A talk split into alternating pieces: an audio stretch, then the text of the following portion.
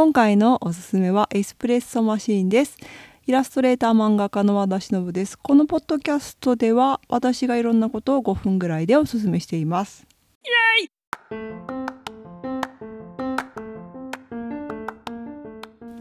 今回のおすおすおおおおおすすめのエスプレッソマシンなんですがエスプレッソマシンをイタリアの家庭では使っていますがということなのですが結構使ってています。結構というかエスプレッソマシンは必ず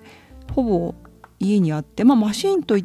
てもまず、えっと、モカっていう、まあ、あのちっちゃいおもちゃみたいな2つに分かれる六角形の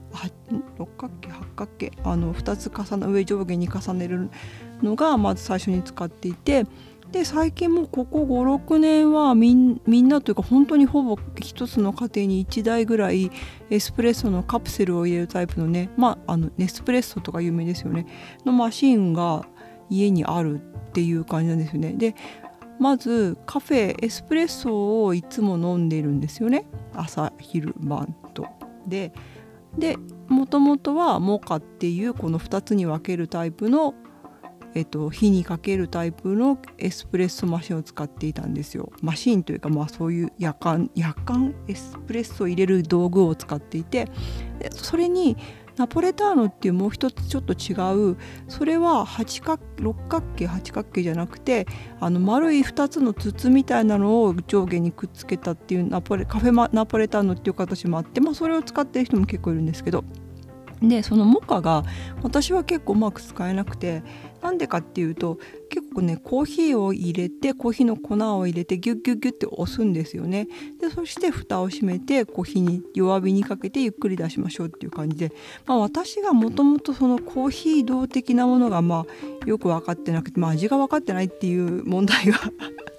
あるんですけどでそれをまあやってやってもなんか美味しいのか美味しくないのかよく分かんないなってなっててでしかもそのカフェってイタリアのガスコンロってだいたい3口か4口あるんですけど必ず1つはちっちゃいエスプレッソのそのモカを置く用があるんですよね。でもしくはその専用のちょっと、えっと、金具 T 字みたいな X の形した金具を置いてモカの機械を置けるようにするんですよ。なんでかっていうとモカってだいたい一番ちっちゃいのだと2人分で多くても4 4人分ぐらいかな。なので2人分ぐらいだと本当ねなんか手の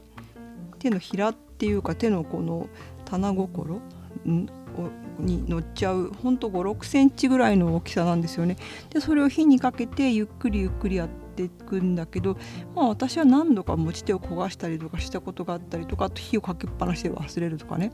あって苦手なんですよ。であのコーヒーってイタリアの本当のエスプレッソのここは美味しいよっていうところとかね人気のあるバールに行ったらまずコーヒーの粉を入れて測るんですよねそのかちゃんと。でその粉がえっと、入れるところがあるんですその周りをきれいに専用のブラシみたいなのでパッパッパって粉がくっついてないようにしてから機械にセットして入れるみたいな感じで結構そのね難しいんですよねやり方がね。でそういうのがわからない私のようなズボラな人間にはですねエスプレッソマシーンだからネスプレッソ的なやつがすごく便利ででしかももうやっぱそれを使ってる人がすごく多いのであのいろんな種類があるんですよねもちろんネスプレッソが出してるネスネスレが出してるものもあればイリーとかあのキンボとかカフェのコーヒーの豆のメーカーラバッタとかねが出してるカプセルもあるしそれ以外にもねもうジェネリックというか安いものもスーパーのねプライベートブランドのものとかも出ていてで私がよく使うのはよく買うのはそのプライベートブランドで出してるスーパーのブランドなんだけど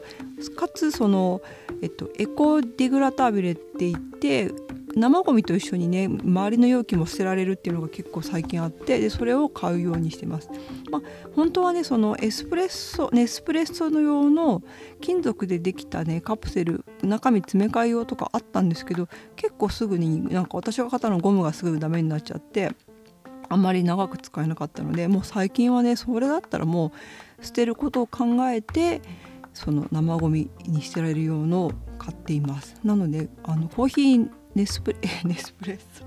エスプレッソマシンを使ってる人は本当に多くてでまあ本当ねあのこっちで買うとカプセルもいろんな種類があって安くって美味しいのがたくさんあるのでみんなよく使っています。日本だとね今まだネスカフェぐらいなのかな？でも本当ね増えるといいなと思います。もしくはモカの使い方を覚える。こう入れて粉も入れて水入れて蓋して粉入れてギュギュギュって押して閉めてっていうのをやるといいんだけど、まあ、ちょっと面倒くさいので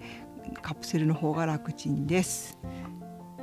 ありがとうございました。これトークテーマいただいたんですよ。トークテーマ、あ、消えちゃ。